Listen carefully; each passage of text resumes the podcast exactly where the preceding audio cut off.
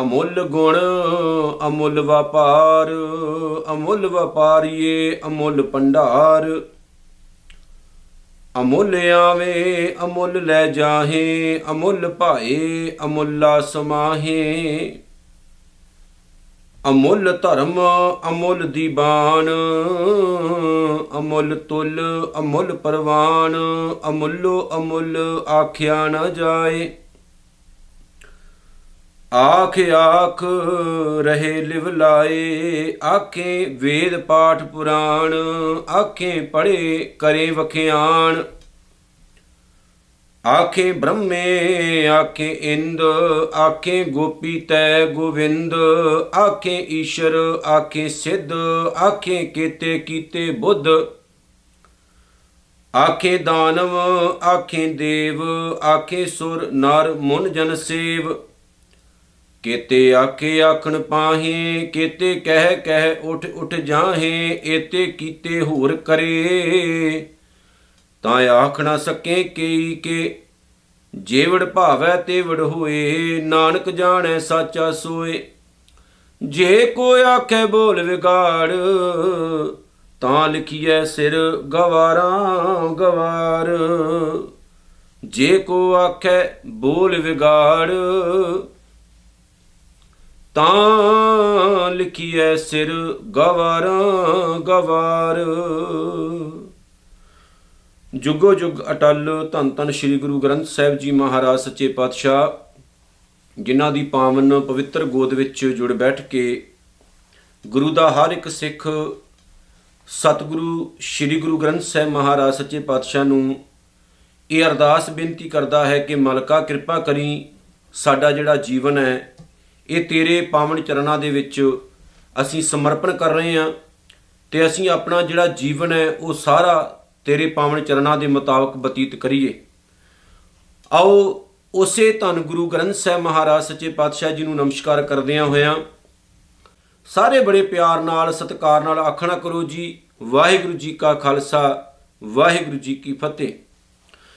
ਗੁਰੂ ਪਿਆਰਿਓ ਧੰਨ ਗੁਰੂ ਨਾਨਕ ਸਾਹਿਬ ਸੱਚੇ ਪਾਤਸ਼ਾਹ ਜੀ ਦੀ ਅਮੋਲਕ ਪਾਵਨ ਬਾਣੀ ਜਪਜੀ ਸਾਹਿਬ, ਜਿਹਦੀ ਸਾਡੇ ਕੋਲ ਅੱਜ 26 ਨੰਬਰ ਪੌੜੀ ਮੌਜੂਦ ਹੈ।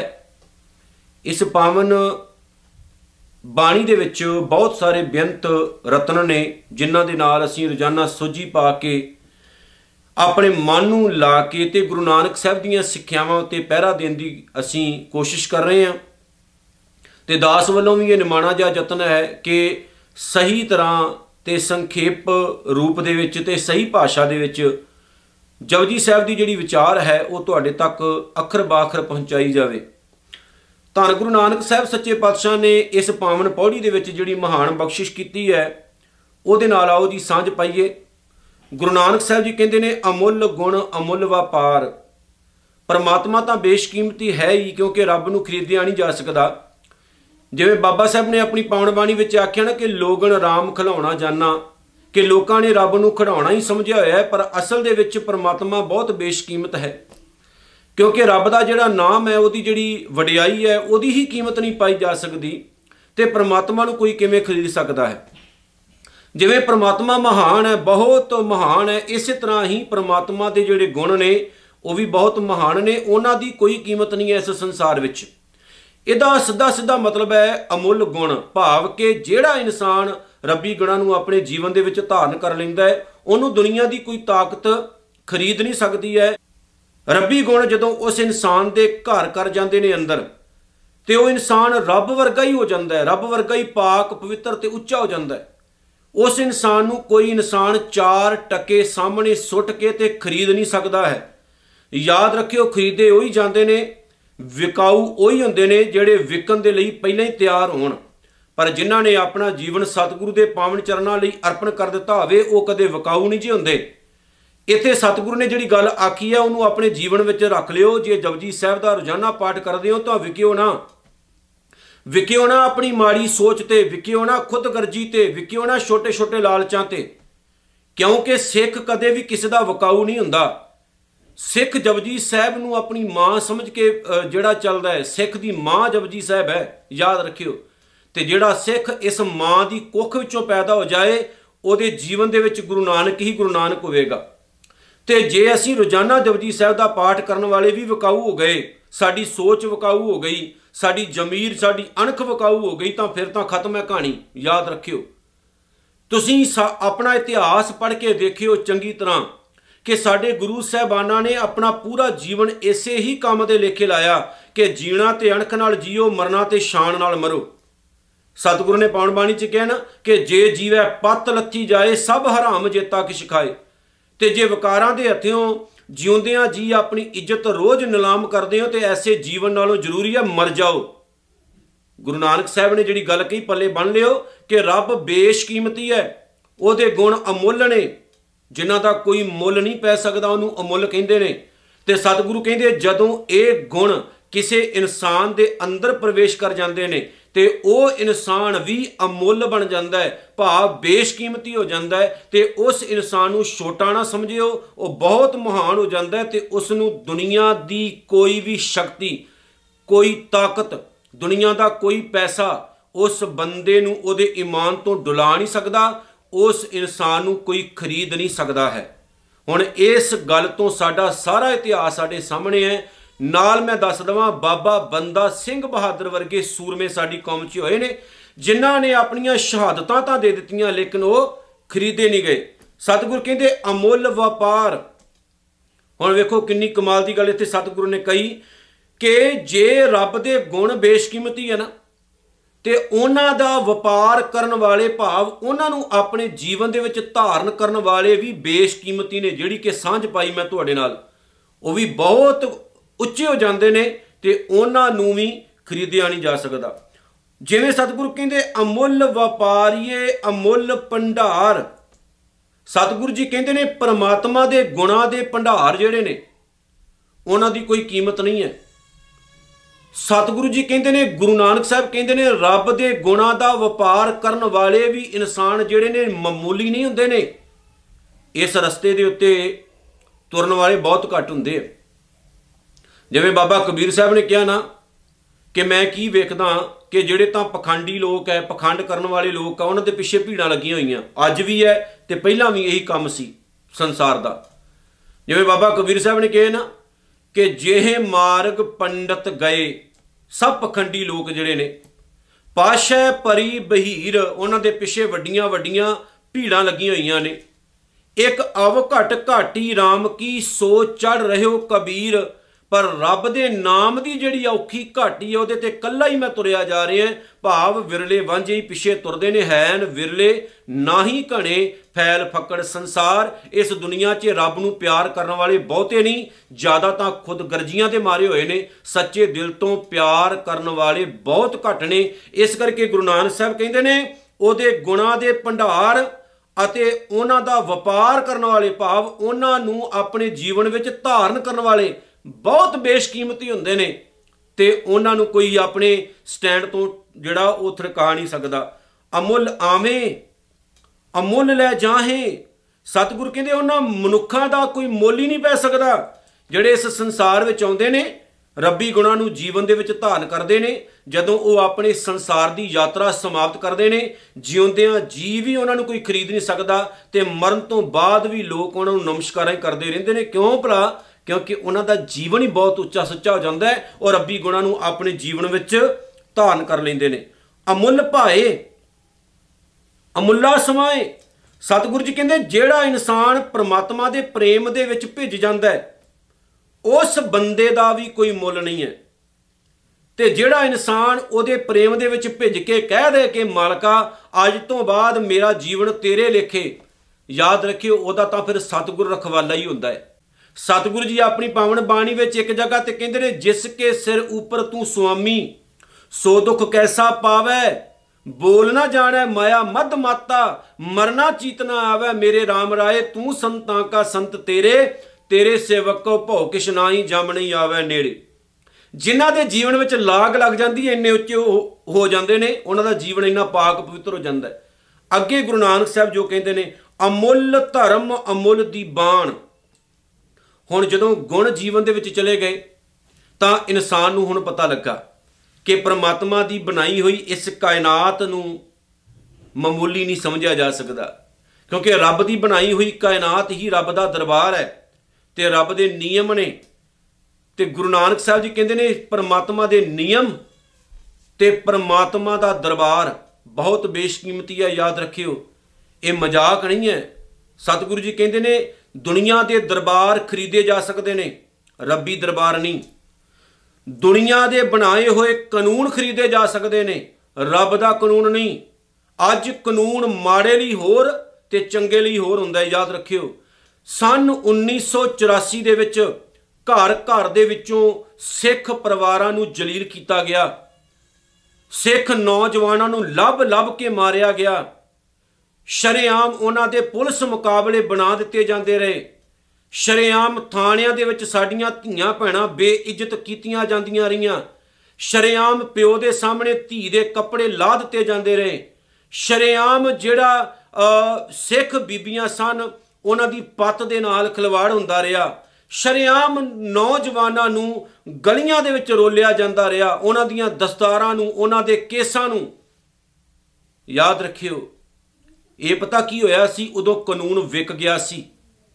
ਉਦੋਂ ਦੁਨੀਆ ਦੇ ਕਾਨੂੰਨ ਵਿਕ ਗਏ ਸੀ, ਭਾਰਤ ਦਾ ਕਾਨੂੰਨ ਵਿਕਾਊ ਹੋ ਗਿਆ ਸੀ। ਇਸੇ ਵਜ੍ਹਾ ਕਰਕੇ ਸਿੱਖ ਦੀ ਜਿਹੜੀ ਪੱਗ ਸੀ, ਗਲੀਆਂ 'ਚ ਰੋਲਣ ਦੀ ਕੋਸ਼ਿਸ਼ ਕੀਤੀ ਗਈ। ਇਹ ਦੁਨੀਆ ਦੇ ਕਾਨੂੰਨ ਨੇ ਇਹਨਾਂ ਨੂੰ ਖਰੀਦਿਆ ਵੀ ਜਾ ਸਕਦਾ ਹੈ, ਇਹ ਵਿਕਾਊ ਨੇ। ਪਰ ਯਾਦ ਰੱਖਿਓ, ਰੱਬ ਦਾ ਕਾਨੂੰਨ ਵਿਕਾਊ ਨਹੀਂ, ਤਾਂ ਹੀ ਸਤਿਗੁਰੂ ਨੇ ਪਾਣ ਬਾਣੀ ਵਿੱਚ ਆਖਿਆ ਨਾ ਇੱਕ ਜਗ੍ਹਾ ਤੇ, ਕਹਿੰਦੇ ਨੇ ਜੈਕਾਰ ਕੀਓ ਧਰਮੀਆਂ ਕਾ ਪਾਪੀ ਕੋ ਡੰਡ ਦਿਓ ਰੇ। ਇਹ ਰੱਬ ਦਾ ਕਾਨੂੰਨ ਹੈ, ਯਾਦ ਰੱਖਿਓ। ਉਹ ਕਦੇ ਚੇਂਜ ਨਹੀਂ ਹੁੰਦਾ, ਉਹ ਕਦੇ ਨਹੀਂ ਬਦਲਦਾ। ਉਹ ਗਰੀਬ ਲਈ ਵੀ ਹੈ ਵੈਸਾ, ਅਮੀਰ ਲਈ ਵੀ ਵੈਸਾ, ਉਹ ਚੰਗੇ ਲਈ ਵੀ ਵੈਸਾ, ਮਾੜੇ ਲਈ ਵੀ ਵੈਸਾ, ਉਹ ਕਦੇ ਬਦਲਦਾ ਨਹੀਂ। ਜਦੋਂ ਬਦਲਦਾ ਹੈ, ਬੰਦਾ ਬਦਲਦਾ ਹੈ, ਬੰਦੇ ਦੇ ਬਦਲਣ ਦਾ ਕੋਈ ਸਮਾਂ ਨਹੀਂ ਜੇ ਅੱਜ ਬੰਦਾ ਕੁਝ ਹੋਰ ਕੱਲ ਨੂੰ ਬੰਦਾ ਕੁਝ ਹੋਰ ਹੋਣਾ। ਕਿੰਨੇ ਸਾਲ ਗੰਗੂ ਬ੍ਰਾਹਮਣ ਨੇ ਗੁਰੂ ਗੋਬਿੰਦ ਸਿੰਘ ਮਹਾਰਾਜ ਦੇ ਘਰ ਦਾ ਨਮਕ ਖਾਦਾ ਪਰ ਚਾਰ ਚਾਂਦੀ ਦੀਆਂ ਛਿਲੜਾਂ ਵੇਖ ਕੇ ਬੰਦਾ ਬਦਲ ਗਿਆ ਤੇ ਯਾਦ ਰੱਖਿਓ ਕੀ ਕਹਾਣੀ ਕਰਤੂਤ ਕਰਕੇ ਗਿਆ ਕਿ ਉਸ ਬੰਦੇ ਦੀ ਵਜ੍ਹਾ ਦੇ ਨਾਲ ਮਾਤਾ ਗੁਜਰ ਕੌਰ ਤੇ ਛੋਟੇ ਸਹਿਬਜ਼ਾਦਿਆਂ ਨੂੰ ਤਸੀਹੇ ਦੇ ਦੇ ਕੇ ਸ਼ਹੀਦ ਕਰ ਦਿੱਤਾ ਗਿਆ। ਬੰਦੇ ਦੇ ਬਦਲ ਦਾ ਪਤਾ ਲੱਗਦਾ ਹੈ। ਈਮਾਨ ਡੋਲ ਜਾਂਦੇ ਨੇ ਈਮਾਨ ਬੰਦਾ ਗਵਾ ਲੈਂਦਾ ਹੈ ਕੇਵਲ ਚੰਦ ਪੈਸਿਆਂ ਦੀ ਖਾਤਰ। ਪਰ ਰੱਬੀ ਕਾਨੂੰਨ ਤੇ ਰੱਬ ਦਾ ਦਰਬਾਰ ਵਕਾਊ ਨਹੀਂ। ਆ ਦੁਨੀਆ ਦੇ ਦਰਬਾਰ ਵਕਾਊ ਨੇ, ਵਕਾਊ ਰਹਿਣਗੇ। ਇੱਥੇ, ਕਿਉਂਕਿ ਤੇ ਸਭ ਵਕਾਊ ਬਿਠੇ ਹੋਏ ਨੇ, ਵਿਕਣ ਵਾਲੇ ਬੈਠੇ ਨੇ। ਅੱਜ ਜ਼ਬਾਨਾਂ ਹੋਰ ਨੇ ਕੱਲ ਨੂੰ ਹੋਰ ਹੋਣਗੀਆਂ। ਪਰ ਰੱਬ ਦਾ ਬੰਦਾ ਕਦੇ ਨਹੀਂ ਬਦਲਦਾ ਤੇ ਨਾ ਰੱਬ ਦੇ ਕਾਨੂੰਨ ਤੇ ਨਾ ਰੱਬ ਦਾ ਦਰਬਾਰ ਕਦੇ ਆਪਣਾ ਨਿਯਮ ਚੇਂਜ ਕਰਦਾ ਹੈ। ਅਮੁੱਲ ਤੁੱਲ, ਅਮੁੱਲ ਪ੍ਰਵਾਨ ਸਤਿਗੁਰੂ ਕਹਿੰਦੇ, ਵਾਹਿਗੁਰੂ ਧੰਨ ਹੈ ਤੇਰੀ, ਉਹ ਤਕੜੀ ਤੇ ਧੰਨ ਹੈ, ਉਹ ਵੱਟੇ ਜਿਨ੍ਹਾਂ ਦੇ ਨਾਲ ਤੂੰ ਬੰਦੇ ਦੇ ਗੁਣ ਔਗਣ ਤੋਲਦਾ ਹੈ। ਲੇਖਾ ਜੋਖਾ ਕਰਦਾ ਹੈ।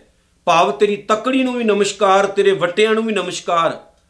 ਉਹ ਵੀ ਬਹੁਤ ਬੇਸ਼ਕੀਮਤੀ ਨੇ ਜਿਨ੍ਹਾਂ ਦੇ ਨਾਲ ਤੂੰ ਬੰਦੇ ਦੇ ਗੁਣ ਔਗਣ ਤੋਲਦਾ ਹੈ। ਤੂੰ ਹਿਸਾਬ ਰੱਖਦਾ ਹੈ ਭਾਵ ਕਿ ਪ੍ਰਮਾਤਮਾ ਦਾ ਨਿਯਮ ਜਿਹੜਾ ਹੈ ਰੱਬ ਦਾ ਜਿਹੜਾ ਸੁਭਾਅ ਹੈ ਰੱਬ ਦੇ ਜਿਹੜੇ ਕਾਨੂੰਨ ਨੇ ਉਹ ਵੀ ਬੇਸ਼ਕੀਮਤ ਨੇ। ਜਿਹੜੇ ਬੰਦੇ ਦੇ ਜਿਹੜੇ ਅ, ਮਾੜੇ ਚੰਗੇ ਕੰਮ ਨੇ ਨਾ ਉਹਨਾਂ ਉੱਤੇ ਨਿਗਾਹ ਰੱਖਦੇ ਨੇ। ਸਤਿਗੁਰੂ ਕਹਿੰਦੇ, ਮੇਰੀ ਨਮਸਕਾਰ ਹੈ। ਅਮੁੱਲ ਕਰਮ, ਅਮੁੱਲ ਫਰਮਾਨ। ਤੇਰਾ ਹੁਕਮ, ਤੇਰੀ ਬਖਸ਼ਿਸ਼, ਤੇਰੀ ਰਹਿਮਤ। हे ਮੇਰੇ ਮਾਲਕ, ਸੱਚਿਆ ਪਾਤਸ਼ਾਹ, ਕੋਈ ਕੀਮਤ ਨਹੀਂ ਹੈ ਉਹਨਾਂ ਦੀ। ਕੋਈ ਬੰਦਾ ਤੇਰੀ ਰਹਿਮਤ ਨੂੰ ਖਰੀਦ ਨਹੀਂ ਸਕਦਾ, ਕਿਉਂਕਿ ਤੇਰੀ ਰਹਿਮਤ ਪੈਸਿਆਂ ਨਾਲ ਨਹੀਂ ਮਿਲਦੀ। ਯਾਦ ਰੱਖਿਓ, ਕਿਸੇ ਗਰੀਬ ਦਾ ਢਿੱਡ ਧੋ ਕੇ ਹਜ਼ਾਰ ਰੁਪਿਆ ਗੋਲਕ ਵਿੱਚ ਪਾ ਕੇ ਜਾਂ ਮੰਦਰ ਭੇਟਾ ਕਰਕੇ ਜਾਂ ਮਸਜਿਦ ਜਾਂ ਕਿਸੇ ਹੋਰ ਧਾਰਮਿਕ ਸਥਾਨ ਦੇ ਉੱਤੇ ਚੜਾ ਕੇ ਕਿਸੇ ਪ੍ਰਮਾਤਮਾ ਦੀ, ਕਿਸੇ ਵਾਹਿਗੁਰੂ ਦੀ, ਜਿਹੜੇ ਕਿ ਆਪੋ ਆਪਣੇ ਬੰਦੇ ਨੇ ਬਣਾਏ ਨੇ, ਉਹਨਾਂ ਦੀ ਖੁਸ਼ੀ ਤੁਸੀਂ ਨਹੀਂ ਲੈ ਸਕਦੇ, ਯਾਦ ਰੱਖਿਓ। ਰਹਿਮਤ ਪ੍ਰਮਾਤਮਾ ਦੀ ਤਾਂ ਮਿਲਦੀ ਪਤਾ ਕਦੋਂ ਹੈ? ਮਿੱਠਤ ਨੀਵੀ ਨਾਨਕਾ ਗੁਣ ਚੰਗਿਆਈਆਂ ਤਤ ਜਦੋਂ ਅਸੀਂ ਨਿਵਦੇ ਆਂ ਤਰਸ ਪਿਆ ਮੇ ਰਹਿਮਤ ਹੋਈ ਸਤਿਗੁਰ ਸੱਜਣ ਮਿਲਿਆ। ਜਦੋਂ ਨਿਵਦੇ ਹੋ ਭਾਵ ਜਦੋਂ ਤੁਹਾਡੇ ਅੰਦਰੋਂ ਬਾਹਰੋਂ ਐ- ਇੱਕ ਜੈਸਾ ਜੀਵਨ ਹੋ ਜਾਂਦਾ ਫਿਰ ਮਾਲਕ ਕਿਰਪਾ ਕਰਦਾ ਹੈ, ਆਪਣੀ ਰਹਿਮਤ ਕਰਦਾ ਹੈ। ਉਹਦੀ ਕਿਰਪਾ ਨੂੰ ਖਰੀਦਿਆ ਨਹੀਂ ਜਾ ਸਕਦਾ। ਉਹਦੀ ਰਹਿਮਤ ਵਕਾਊ ਨਹੀਂ ਹੈ ਯਾਦ ਰੱਖਿਓ। ਤੇ ਨਾ ਰੱਬ ਦਾ ਹੁਕਮ ਵਕਾਊ ਹੈ ਰੱਬ ਦੇ ਹੁਕਮ ਉੱਤੇ ਕੇਵਲ ਰੱਬ ਦਾ ਅਖਤਿਆਰ ਹੈ ਬੰਦੇ ਦਾ ਨਹੀਂ ਹੈ। ਅਸੀਂ ਰੱਬ ਦੇ ਹੁਕਮ ਵਿੱਚ ਤੁਰਨਾ ਹੈ ਰੱਬ ਸਾਡੇ ਹੁਕਮ ਵਿੱਚ ਨਹੀਂ ਤੁਰੇਗਾ ਇਹ ਵੀ ਯਾਦ ਰੱਖਿਓ। ਸਤਿਗੁਰ ਕਹਿੰਦੇ ਨੇ ਅਮੁੱਲੋ ਅਮੁੱਲ ਆਖਿਆ ਨਾ ਜਾਏ। ਤੂੰ ਇੰਨਾ ਕੁ ਬੇਸ਼ਕੀਮਤੀ ਹੈ ਕਿ ਕੋਈ ਤੇਰੇ ਇਸ ਬਣਾਏ ਹੋਏ ਸੰਸਾਰ ਰੂਪ ਨਿਯਮ ਨੂੰ, ਤੇਰੇ ਗੁਣਾਂ ਨੂੰ ਤੇ ਤੇਰੀ ਵਿਚਾਰ ਨੂੰ ਜਾਂ ਤੇ ਤੈਨੂੰ ਮਾਲਕ ਜੀ ਤੋਲ ਮੇਲ ਨਹੀਂ ਸਕਦਾ, ਅੰਦਾਜ਼ਾ ਨਹੀਂ ਲਗਾ ਸਕਦਾ ਤੂੰ ਕਿੰਨਾ ਮਹਾਨ ਹੈ। ਜਿੰਨਾ ਜਿੰਨਾ ਆਪਾਂ ਕਹੀ ਜੰਨੇ ਤੂੰ ਮਹਾਨ ਹੈ ਉਨਾ ਹੀ ਮਹਾਨ ਹੁੰਨਾ ਜਾਣਾ ਹੈ। ਆਖ ਆਖ, ਰਹੇ, ਲਿਵਲਾਏ, ਇਸ ਕਾਇਨਾਤ ਵਿੱਚ ਬਹੁਤ ਸਾਰੇ ਲੋਕ ਨੇ, ਧਾਰਮਿਕ ਜਾਂ ਹੋਰ ਲੋਕ, ਜਿਹੜੇ ਆਪਣੀਆਂ ਸੁਰਤੀਆਂ, ਬਿਰਤੀਆਂ ਤੇ ਆਪਣਾ ਦਿਮਾਗ ਲਾ ਲਾ ਕੇ ਥੱਕ ਗਏ। ਪਰ ਮੇਰੇ ਮਾਲਕ ਸੱਚੇ ਪਾਤਸ਼ਾਹ ਗੁਰੂ ਨਾਨਕ ਸਾਹਿਬ ਕਹਿੰਦੇ, ਰੱਬ ਜੀ, ਤੁਸੀਂ ਅੱਜ ਵੀ ਅਮੋਲਕ ਹੋ ਕੱਲ ਵੀ ਅਮੋਲ ਕਰੋਗੇ ਆਖੇ ਵੇਦ ਪਾਠ ਪੁਰਾਣ, ਪੁਰਾਣਾ ਵੇਦ ਤੇ ਇਹਨਾਂ ਦੇ ਪਾਠ ਕਰਨ ਵਾਲੇ ਪਾਠੀ ਬੜੇ ਪਾਠ ਕੀਤੇ ਉਹਨਾਂ ਨੇ ਵੇਦਾਂ ਦੇ, ਪੁਰਾਣਾਂ ਦੇ, ਕੁਰਾਨਾਂ ਦੇ। ਪਰ ਕੋਈ ਵੀ ਹੈ ਮੇਰੇ ਮਾਲਕ ਸੱਚੇ ਪਾਤਸ਼ਾਹ, ਤੇਰਾ ਅੰਤ ਨਹੀਂ ਪਾ ਸਕਿਆ। ਇਹ ਸਭ ਕੁਝ ਥੱਲੇ ਹੈ। ਤੂੰ ਸਭ ਤੋਂ ਮਹਾਨ ਦਾਤਾ ਹੈ। ਸਤਿਗੁਰੂ ਕੇ ਕੀ ਕਹਿੰਦੇ ਨੇ? ਆਖੇ ਪੜੇ ਕਰੇ ਵਖਿਆਣ ਪੜ ਪੜ ਕੇ ਬੜੇ ਵਖਿਆਣ ਹੋਏ ਤੇਰੇ ਬਾਰੇ। ਬੜੇ ਅੰਦਾਜ਼ੇ ਲਗਾਏ ਤੇਰੇ ਬਾਰੇ। ਪਰ ਮਾਲਕ ਤੂੰ ਬਹੁਤ ਬੇਅੰਤਾ ਵੇਖੋ, ਇੱਥੇ ਗੱਲ ਕਿਤੇ ਢੁਕਦੀ ਕਿ ਵੇਦਾਂ ਦੀ ਕਥਾ ਬੜੀ ਹੋਈ, ਪੁਰਾਣਾ ਦੀ ਬੜੀ ਕਥਾ ਹੋਈ। ਬੜੇ ਸਵਰਗ ਨਰਕ ਗਣਾ ਦਿੱਤੇ ਗਏ। ਬੜੇ ਚਿੱਤਰ ਗੁ- ਗੁਪਤ, ਬਹੁਤ ਧਰਮਰਾਜ ਪੈਦਾ ਕਰ ਦਿੱਤੇ ਗਏ। ਬਹੁਤ ਕਰਮਾਂ ਸੁਕਰਮਾਂ ਦਾ ਲੇਖਾ ਜੋਖਾ ਕਰ ਦਿੱਤਾ ਗਿਆ। ਬਹੁਤ ਨਰਕਾਂ ਸਵਰਗਾਂ ਦੀਆਂ ਗੱਲਾਂ ਹੋਈਆਂ। ਬਹੁਤ ਦੇਵੀ ਦੇਵਤੇ ਬਣਾ ਲਏ ਗਏ। ਪਰਮਾਤਮਾ ਤੇਰਾ ਸਰੂਪ ਹੀ ਵਿਗਾੜਨ ਦੀ ਕੋਸ਼ਿਸ਼ ਕੀਤੀ ਗਈ। ਪਰ ਮੇਰੇ ਮਾਲਕ ਤੂੰ ਮਹਾਨ ਸੀ ਤੇ ਮਹਾਨ ਰਹੇਗਾ। ਇਹਨਾਂ ਲੋਕਾਂ ਨੇ ਰੱਜ ਕੇ ਝੂਠ ਬੋਲਿਆ ਹੈ, ਪਰ ਤੇਰੀ ਬਰਾਬਰੀ ਕੋਈ ਨਹੀਂ ਕਰ ਸਕਦਾ। ਆਖੇ ਬ੍ਰਹਮੇ ਆਖੇ ਇੰਦ। ਉਹਨਾਂ ਨੇ ਤਾਂ ਇੱਕ ਬ੍ਰਹਮਾ ਤੇ ਇੱਕ ਇੰਦਰ ਦੀ ਗੱਲ ਕੀਤੀ ਹੈ ਨਾ ਤੇ ਗੁਰੂ ਨਾਨਕ ਸਾਹਿਬ ਕਹਿੰਦੇ ਤੇਰੀ ਕਾਇਨਾਤ ਵਿੱਚ ਪਤਾ ਨਹੀਂ ਕਿੰਨੇ ਕੁ ਬ੍ਰਹਮੇ ਨੇ ਕਿੰਨੇ ਕੁ ਇੰਦਰ ਨੇ। ਉਹਨਾਂ ਦੀ ਗਿਣਤੀ ਨਹੀਂ ਹੋ ਸਕਦੀ ਜਿਹੜੇ ਰੋਜ਼ ਤੇਰੇ ਚਰਨਾਂ 'ਚ ਝੁਕਦੇ ਐ। ਆਖੇ ਗੋਪੀ ਤੈ ਗੋਵਿੰਦ। ਗੁਰੂ ਨਾਨਕ ਸਾਹਿਬ ਕਹਿੰਦੇ ਉਹ ਤਾਂ ਇੱਕ ਕ੍ਰਿਸ਼ਨ ਨੂੰ ਮੰਨਦੇ ਨੇ ਤੇ ਮੈਂ ਕਹਿੰਦਾ ਪਤਾ ਨਹੀਂ ਕਿੰਨੀਆਂ ਕੁ ਗੋਪੀਆਂ ਤੇ ਕਿੰਨੇ ਕੁ ਕ੍ਰਿਸ਼ਨ ਵਾਹਿਗੁਰੂ ਤੇਰੀ ਇਸ ਕਾਇਨਾਤ ਵਿੱਚ ਨੇ, ਜਿਹੜੇ ਤੇਰਾ ਹੀ ਨਾਮ ਜਪਦੇ ਨੇ, ਖੁਦ ਨੂੰ ਰੱਬ ਜਾਂ ਭਗਵਾਨ ਨਹੀਂ ਅਖਵਾਉਂਦੇ। ਆਖੇ ਈਸ਼ਰ, ਆਖੇ ਸਿੱਧ, ਪਤਾ ਨਹੀਂ ਕਿੰਨੇ ਕੁ ਸ਼ਿਵ ਨੇ, ਜਿਹੜੇ ਸਮਾਧੀਆਂ ਲਗਾ ਲਗਾ ਕੇ ਤੇਰਾ ਅੰਦਾਜ਼ਾ ਲਾਉਣ ਦੀ ਕੋਸ਼ਿਸ਼ ਕਰਦੇ ਨੇ, ਪਰ ਉਹ ਤੇਰੀ ਮਹਾਨਤਾ ਦਾ ਅੰਤ ਨਹੀਂ ਪਾ ਸਕੇ। ਪਤਾ ਨਹੀਂ ਕਿੰਨੇ ਕੁ ਸਿੱਧ ਨੇ, ਕਿੰਨੇ ਕੁ ਜੋਗੀ ਨੇ ਤੇਰੀ ਕਾਇਨਾਤ ਵਿੱਚ। ਜਿਹੜੇ ਤੇਰੀ ਸੋਚ ਤੱਕ ਨਹੀਂ ਪਹੁੰਚ ਸਕੇ, ਆਖੇ ਕੇਤੇ ਕੀਤੇ, ਬੁੱਧ। ਮਹਾਤਮਾ ਬੁੱਧ ਤਾਂ ਇੱਕ ਹੈ ਨਾ, ਸਤਿਗੁਰੂ ਕਹਿੰਦੇ ਪਤਾ ਨਹੀਂ ਕਿੰਨੇ ਕੁ ਬੁੱਧੀਵਾਨ, ਭਾਵ ਕਿੰਨੇ ਕੁ ਬੁੱਧ, ਹੇ ਅਕਾਲ ਪੁਰਖ ਵਾਹਿਗੁਰੂ, ਤੂੰ ਪੈਦਾ ਕੀਤੇ ਨੇ, ਮੈਂ ਉਹਨਾਂ ਦੀ ਗਿਣਤੀ ਨਹੀਂ ਕਰ ਸਕਦਾ। ਅੱਗੇ ਸਤਿਗੁਰੂ ਕਹਿੰਦੇ, ਆਖੇ ਦਾਨਵ, ਆਖੇ ਦੇਵ। ਇੱਥੇ ਦੇਵ ਤੇ ਦਾਨਵ ਪੰਡਤਾਂ ਵਾਲੇ, ਬਾਹਮਣਾ ਵਾਲੇ ਨਹੀਂ। ਭਾਵ ਪਤਾ ਨਹੀਂ ਕਿੰਨੇ ਕੁ ਚੰਗੇ ਤੇ ਕਿੰਨੇ ਕੁ ਮਾੜੇ ਲੋਕ ਨੇ ਇਸ ਕਾਇਨਾਤ ਵਿੱਚ। ਪਰ ਮੇਰੇ ਮਾਲਕ, ਜਦੋਂ ਦੁੱਖ ਆਉਂਦਾ ਨਾ, ਸਾਰੇ ਤੈਨੂੰ ਹੀ ਯਾਦ ਕਰਦੇ ਨੇ। ਆਖੇ, ਸੁਰ, ਨਰ, ਮੁੰਨ, ਜਨ, ਸੇਵ। ਕਹੇ ਜਾਣ ਵਾਲੇ ਦੇਵਤੇ, ਕਹੇ ਜਾਣ ਵਾਲੇ ਰਾਖਸ਼, ਕਹੇ ਜਾਣ ਵਾਲੇ ਮੁਨੀ, ਕਹੇ ਜਾਣ ਵਾਲੇ ਲੋਕ, ਕਹੇ ਜਾਣ ਵਾਲੇ ਸੇਵਕ। ਸਤਿਗੁਰੂ ਜੀ ਕਹਿੰਦੇ, ਸਾਰੇ ਤੇਰੇ ਹੁਕਮ ਦੇ ਅੰਦਰ ਕੰਮ ਕਰਦੇ ਨੇ। ਅਸੀਂ ਉਹਨਾਂ ਦੇ ਸਾਹਮਣੇ ਨਹੀਂ ਝੁਕਣਾ। ਉਹ ਤੇਰੇ ਸਾਹਮਣੇ ਝੁਕਦੇ ਨੇ ਤੇ ਮਾਲਕਾ ਇੱਕ ਨਹੀਂ, ਪਤਾ ਨਹੀਂ ਕਿੰਨੇ ਕੁ ਤੂੰ ਐਸੇ ਆਪਣੀ ਕਾਇਨਾਤ ਵਿੱਚ ਪੈਦਾ ਕੀਤੇ ਨੇ। ਅੱਗੇ ਸਤਿਗੁਰੂ ਕਹਿੰਦੇ ਕੇਤੇ ਆਖੇ ਆਖਣ ਪਾਹੇ। ਪਤਾ ਨਹੀਂ ਕਿੰਨੇ ਐ, ਜਿਹੜੇ ਤੇਰੇ ਗੁਣਾਂ ਦਾ ਅੰਦਾਜ਼ਾ ਲਗਾਉਣ ਦੀ ਕੋਸ਼ਿਸ਼ ਕਰ ਰਹੇ ਐ ਤੇ ਕਿੰਨੇ ਐ, ਜਿਹੜੇ ਕਹਿ ਕਹਿ ਕੇ ਚਲੇ ਗਏ, ਕੇਤੇ ਕਹਿ ਕਹਿ ਉੱਠ ਉੱਠ ਜਾਏ, ਮਰ ਖੱਪ ਗਏ। ਪਰ ਮੇਰੇ ਮਾਲਕ, ਤੂੰ ਅਮੁੱਲ ਸੀ, ਅਮੁੱਲ ਹੈ, ਅਮੁੱਲ ਰਹੇਗਾ। ਏਤੇ ਕੀਤੇ ਹੋਰ ਕਰੇ ਤਾਂ ਆਖ ਨਾ ਸਕੇ ਕਈ ਕਹੇ। ਜੇ ਇੰਨੇ ਪੈਦਾ ਕੀਤੇ ਨੇ ਤੇ ਇੰਨੇ ਹੋਰ ਵੀ ਪੈਦਾ ਕਰਦੇ ਏ ਤੇ ਗੁਰੂ ਨਾਨਕ ਸਾਹਿਬ ਜੀ ਕਹਿੰਦੇ ਨੇ ਤਾਂ ਵੀ ਕੋਈ ਜੀਵ ਤੇਰਾ ਅੰਦਾਜ਼ਾ ਨਹੀਂ ਲਗਾ ਸਕਦਾ। ਭਾਵ ਤੇਰੇ ਨਾਮ ਤੇ ਝੂਠ ਤਾਂ ਬੋਲਿਆ ਜਾ ਸਕਦਾ ਹੈ, ਪਰ ਕੋਈ ਇਨਸਾਨ ਸਹੀ ਮਾਇਨੇ 'ਚ ਤੇਰੀ ਅਸਲੀਅਤ ਨੂੰ ਜਾਣ ਨਹੀਂ ਸਕਦਾ। ਤੂੰ ਇੰਨਾ ਮਹਾਨ ਹੈ। ਜੇਵੜ ਭਾਵੈ, ਤੇਵੜ ਹੋਏ। ਸਾਰੀ ਗੱਲ ਦਾ ਨਿਚੋੜ। ਇਸ ਸੰਸਾਰ 'ਚ ਹੁੰਦਾ ਹੋਈ ਹੈ ਜੋ ਤੈਨੂੰ ਚੰਗਾ ਲੱਗਦਾ ਹੈ। ਕੋਈ ਸ਼ਿਵ, ਕੋਈ ਬ੍ਰਹਮਾ, ਕੋਈ ਕ੍ਰਿਸ਼ਨ, ਕੋਈ ਹੋਰ ਦੇਵੀ ਦੇਵਤਾ ਕੋਈ ਕੁਝ ਨਹੀਂ ਕਰ ਸਕਦਾ। ਇਸ ਕਾਇਨਾਤ ਦੀ ਡੋਰ ਤੇਰੇ ਹੱਥ ਵਿੱਚ ਹੈ, ਸੱਚਿਆ ਪਾਤਸ਼ਾਹ। ਜਿੱਦਾਂ ਖਿੱਚੇਗਾ ਉਦਾਂ ਹੀ ਚੱਲਣਾ ਪੈਣਾ ਹੈ। ਕਬੀਰ ਕੂਕਰ ਨਾਮ ਕੋ ਮੁਤਿਆ ਮੇਰੋ ਨਾਉ, ਗਲੇ ਹਮਾਰੇ ਜੇਵਰੀ ਜੈ ਖਿੰਚੈ, ਤੈਂ ਜਾਓ, ਜਿਹਦੇ ਹੱਥ ਦੇ ਵਿੱਚ ਡੋਰ ਹੈ, ਉਹੀ ਮਾਲਕ ਹੈ। ਦੁਨੀਆ ਦਾ ਮਾਲਕ ਇੱਕੋ ਹੀ ਤੂੰ ਹੈ, ਹੋਰ ਕੋਈ ਭਗਵਾਨ ਨਹੀਂ ਹੋ ਸਕਦਾ। ਨਾਨਕ ਜਾਣੈ, ਸਾਚਾ ਸੋਏ। ਤੂੰ ਹੀ ਹੈ ਸੱਚਾ ਮਾਲਕਾ, ਜਿਹੜਾ ਸਭਨਾ ਦੇ ਦਿਲ ਦੀਆਂ ਜਾਣਦਾ ਹੈ ਤੇ ਇਸ ਕਾਇਨਾਤ ਵਿੱਚ ਤੂੰ ਹੀ ਸੱਚਾ ਹੈ। ਬਾਕੀ ਸਾਰੇ ਜੰਮਣ ਮਰਨ ਵਾਲੇ ਨੇ ਝੂਠ ਹੈ। ਸੱਚਾ ਕੇਵਲ ਤੂੰ ਹੈ। ਜੇ ਕੋ ਆਖੇ ਬੋਲ ਵਿਗਾੜ, ਪਰ ਜੇਕਰ ਕੋਈ ਬੋਲ ਵਿਗਾੜ ਪਾ ਮੂਰਖ ਇਨਸਾਨ, ਜੇਕਰ ਕੋਈ ਬੜਬੋਲਾ ਬੰਦਾ ਤੇਰੀ ਬਰਾਬਰੀ ਕਰਨ ਦੀ ਕੋਸ਼ਿਸ਼ ਕਰੇ, ਜਾਂ ਕਹੇ ਕਿ ਰੱਬ ਤੋਂ ਵੀ ਵੱਡਾ ਕੋਈ ਹੈ ਇਸ ਕਾਇਨਾਤ ਵਿੱਚ, ਜਾਂ ਕੋਈ ਇਨਸਾਨ ਤੇਰਾ ਪਾਰਾਵਾਰ ਪਾਉ- ਪਾਉਣ ਦੀ ਕੋਸ਼ਿਸ਼ ਕਰੇ ਤੇ ਸਤਿਗੁਰ ਕਹਿੰਦੇ, ਤਾਂ ਲਿਖੀਐ ਸਰ ਗਵਾਰਾਂ ਗਵਾਰ, ਉਸ ਬੰਦੇ ਨੂੰ ਮੈਂ ਲਿਖਾਂਗਾ ਕਵਾਂਗਾ ਕਿ ਉਹ ਮੂਰਖਾਂ ਦਾ ਮੂਰਖ ਹੈ। ਉਹ ਮੂਰਖ ਹੀ ਮੰਨਿਆ ਜਾਏਗਾ, ਰੱਬ ਵਰਗਾ ਨਹੀਂ ਉਹ ਕੋਈ ਵੀ। ਰੱਬ ਰੱਬ ਹੈ, ਪ੍ਰਮਾਤਮਾ ਭਗਵਾਨ ਇੱਕੋ ਹੀ ਹੈ। ਆਓ, ਅਸੀਂ ਉਹਦੇ ਪਾਵਨ ਚਰਨਾਂ ਨਾਲ ਜੁੜੀਏ ਐਵੇਂ, ਅਸੀਂ ਦਰ-ਦਰ ਤੇ ਧੱਕੇ ਨਾ ਖਾਈਏ ਦਰ-ਦਰ ਤੇ ਮੱਥੇ ਨਾ ਟਿਕੀਏ ਦਰ-ਦਰ ਤੇ ਨਾ ਭਟਕੀਏ। ਉਸ ਪ੍ਰਮਾਤਮਾ ਦੇ ਚਰਨਾਂ 'ਚ ਬਿਰਤੀ ਲਾਈਏ, ਜਿਹਦਾ ਤਰੀਕਾ ਸਾਨੂੰ ਗੁਰੂ ਨਾਨਕ ਸਾਹਿਬ ਨੇ ਜਪਜੀ ਸਾਹਿਬ ਵਿੱਚ ਦਿੱਤਾ ਹੈ ਤੇ ਆਓ ਉਹਨੂੰ ਸਮਝੀਏ, ਵਿਚਾਰੀਏ ਤੇ ਆਪਣੇ ਜੀਵਨ ਨੂੰ ਗੁਰੂ ਨਾਨਕ ਸਾਹਿਬ ਦੇ ਬਚਨਾਂ ਮੁਤਾਬਕ ਢਾਲਣ ਦਾ ਯਤਨ ਕਰੀਏ ਜੀ। ਭੁੱਲ ਚੁੱਕ ਦੀ ਖਿਮਾ। ਵਾਹਿਗੁਰੂ ਜੀ ਕਾ ਖਾਲਸਾ। ਵਾਹਿਗੁਰੂ ਜੀ ਕੀ ਫਤਿਹ।